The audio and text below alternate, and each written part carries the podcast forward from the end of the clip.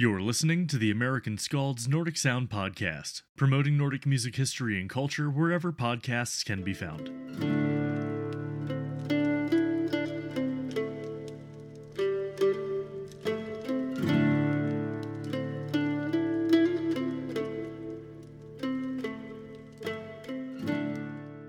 Hello, everyone, and welcome back to the Nordic Sound Podcast.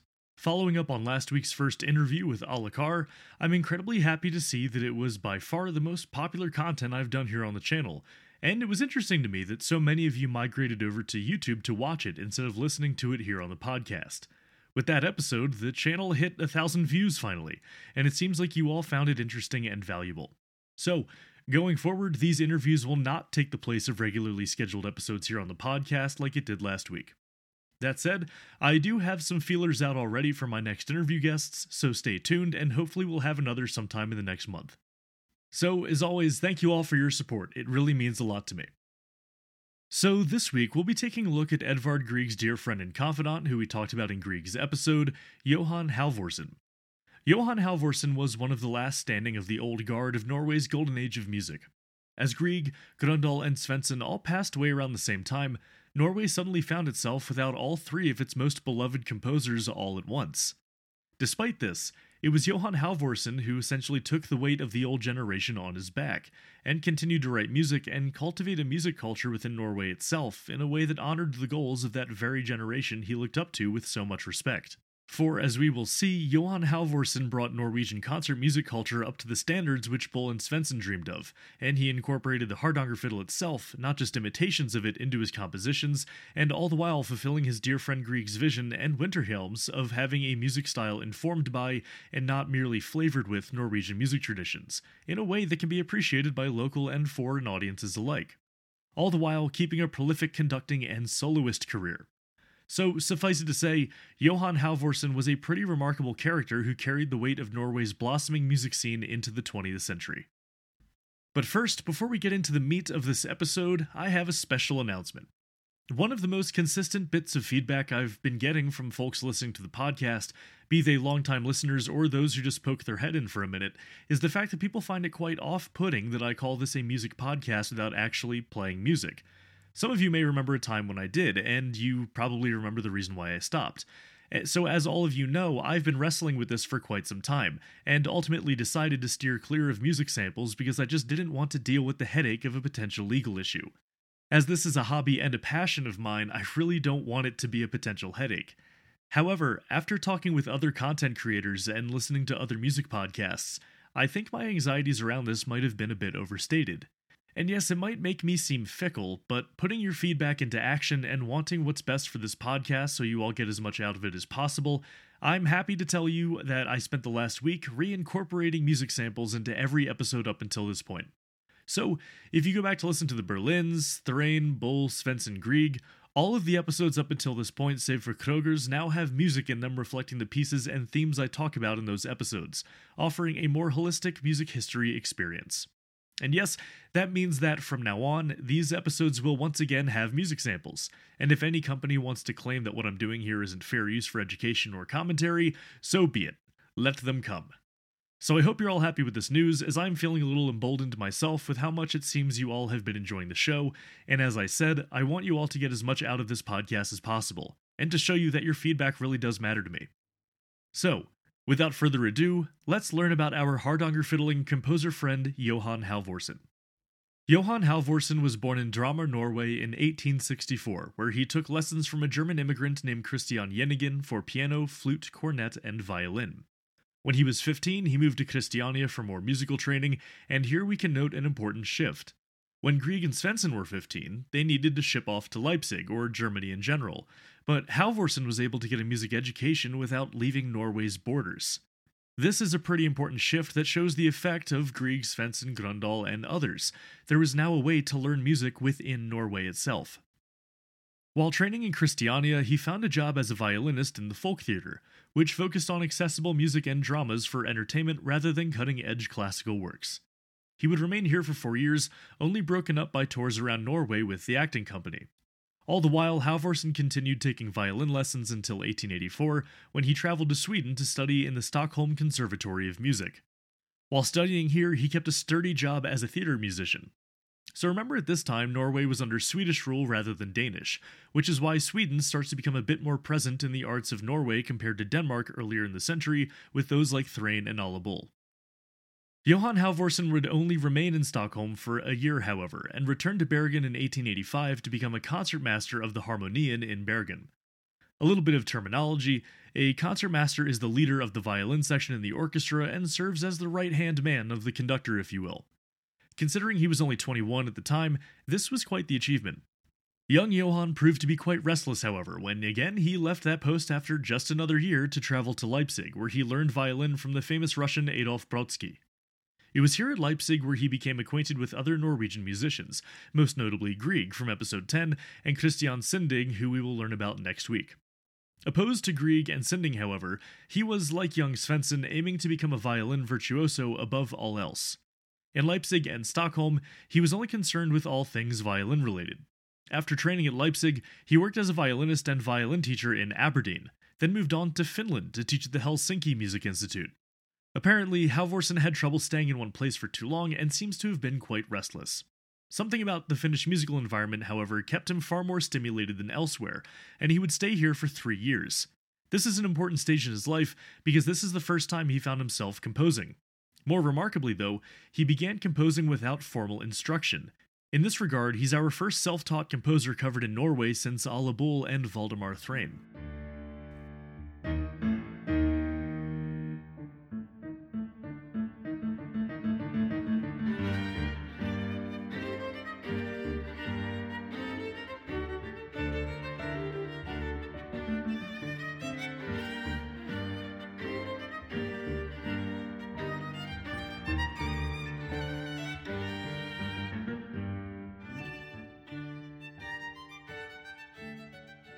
Ugh, what a wonderful work. This is one of the most exemplary works of his early years, and one of my personal favorites, his Suite for Violin and Piano in G minor. The opening is a clear homage to Grieg's In the Hall of the Mountain King, but the reference to Grieg quickly gives way to Halvorsen's own rather charismatic violin writing. We see something fresh in Halvorsen's music in this piece in particular, and that's his ability to compose more traditionally set music forms with a hint of a lush romantic flair. This style of writing, and further his incredibly dramatic way of conducting, would land him a job as the musical director of Bergen's National Music Theatre. It would be at this job where Halvorsen would start experimenting with an early take on what will later be called neoclassicism, when a 20th century composer takes a classical piece from the 18th century and reworks it in an updated way that makes it more relatable to modern audiences. He would also do this with probably his best known work, Passacaglia for violin and viola, which is a reworked Haydn melody from his suite in G minor. Now, I usually like to show you these pieces in their original compositional form, you know, the way that the composer intended them to be heard. But I think I would be remiss to not instead, in the spirit of Johan Halvorsen, show you an arrangement of this work for Hardanger fiddle and cello with Ragnhild Hemsing and Benedikt Klöckner.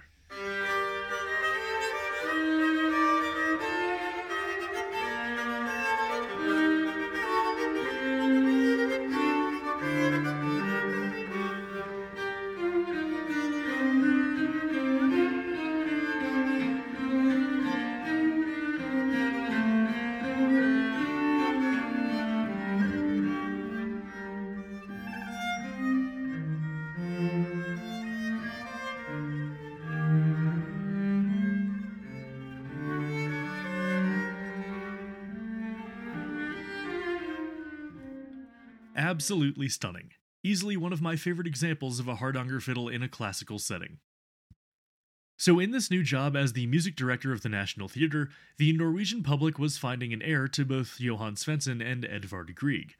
In a lot of ways, and as mentioned, he is also fulfilling Ottar Winterhjelm's vision of a Norwegian music style that is both Norwegian and cosmopolitan, it would be during this time where Johan Halvorsen would compose many essentially Norwegian pieces of music, from Suite Ancien to Bergensiana to the Norwegian dances, and even a work called Fossegrimen, which we will get to in a moment.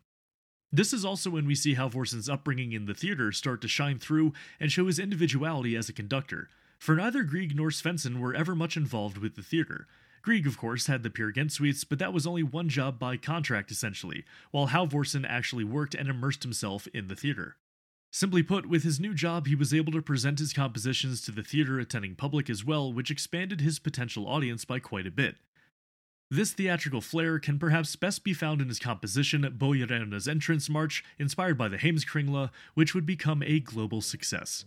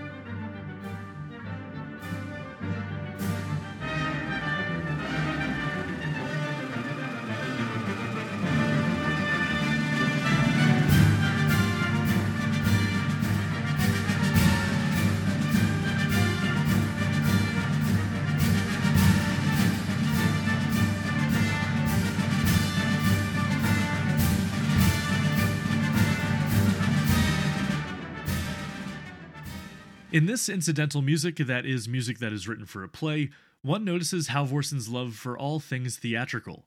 Even his role model, the great Johan Svendsen, would praise Halvorsen as a true master. So, by all accounts, Halvorsen was meant to lead the orchestra from the podium rather than from the violin, this isn't to say that he gave up his dream of being a violin soloist, though, because after getting his foot in the door as a conductor, only a year later the Capitol would become quite accustomed to his virtuosity as he performed his own compositions as conductor, violinist, violist, and pianist. This guy really could do it all, it seems. But eventually, of course, he started to feel suffocated and restless in the relatively small town of Bergen and set his sights on the conductor position of the Christiania National Theatre. It would prove challenging, as no one in Christiania knew of him, but he held a concert there featuring many of his own compositions, and it was nothing short of an absolute success. All doubt of Halvorsen's ability was decimated by his performance as a conductor, where one critic noted, quote, the beat became a magic wand in his hand. His compositions took audiences and hiring committees by surprise and enchanted them from their first line to the final cadence. By 1919, Halvorsen would be the conductor of Norway's largest symphony orchestra. He would perform musical drama performances six nights a week, in addition to symphony and chamber concerts and matinees, a total of 300 concerts over the course of two decades. He used this position to bring the mainstream music of Europe to Norwegian audiences, too. He would draw audiences in with headlining favorites from Grieg and Svendsen, but then sneak in Beethoven, Berlioz, Liszt, Wagner, Tchaikovsky, and others as well.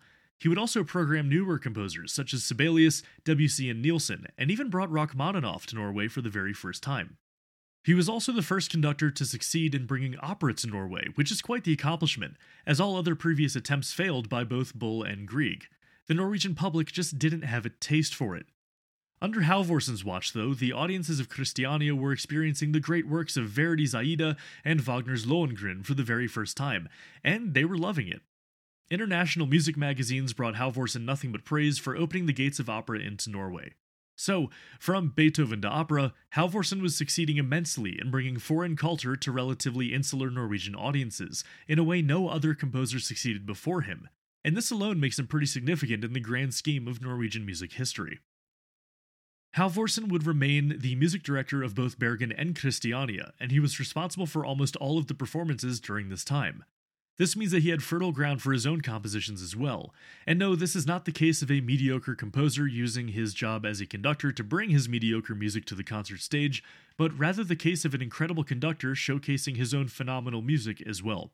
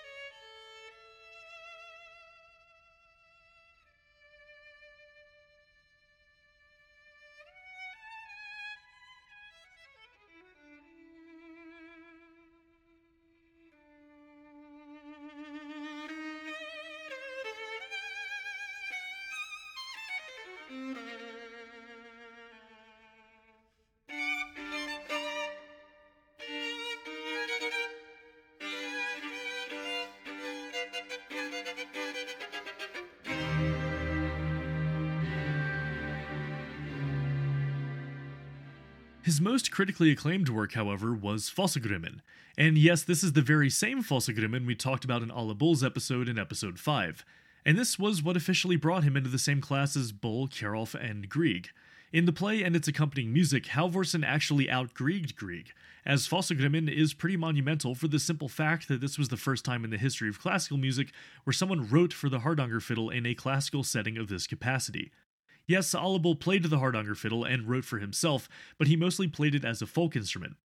Halvorsen wrote for it as if it were a part of the orchestra, and in my opinion, and the opinions of many who experienced the performances, he integrated it seamlessly in a way that made it seem right at home on the concert stage.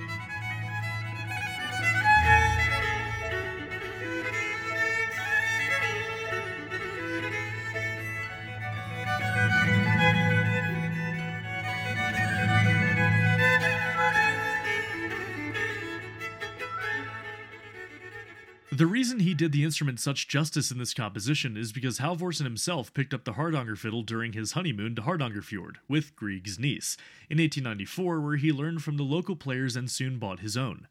A piece such as Fossegrimen could only have been composed by someone like Halvorsen, who had both Svendsen's knack for orchestration and conducting, and Ole Bull's showmanship and intimate relationship with the Hardanger fiddle. The success of this piece was multiplied by the fact that it was coupled with Norway's achievement of independence in 1905. In 1905, Halvorsen's work Fossegrimen would prove to be the only acceptable score to the fervor of Norwegian nationalism in the wake of ultimate independence. Thus, Halvorsen, inheriting all of the best traits of Svendsen, Grieg, Grøndahl, and Bull, would have been overcome with emotion seeing audiences and critics everywhere admiring the music of Fossegrimen in such a way. It can be safe to say that Halvorsen's life was remarkable. He explored countless musical styles as a self taught composer, brought the national theaters of Norway to par with the rest of Europe, composed the first orchestral piece for Hardanger fiddle, and was even knighted by the Order of Finland's Vita Ros. If there is one individual that can be credited with dedicating their life to the concert culture of Norway, it would be Johan Halvorsen. After 50 years of sincere and passionate dedication to the musical life of Norway, I think Halvorsen more than earned his rest in the Hall of Honor at Vår Savior's tomb in Oslo. And so, friends, that brings us to the end of this week's episode on Johan Halvorsen. If you're liking the show, I encourage you to subscribe, leave a review, and join my mailing list on my website at theamericanskald.com. And you can also join our Reddit community at r slash Nordic Sound as well. And don't be a stranger. If you have any comments or questions, feel free to email me through my website or message me on Instagram. I always love hearing from you all. So, as always, thank you for listening, and I look forward to seeing you again on the American Skald's Nordic Sound podcast.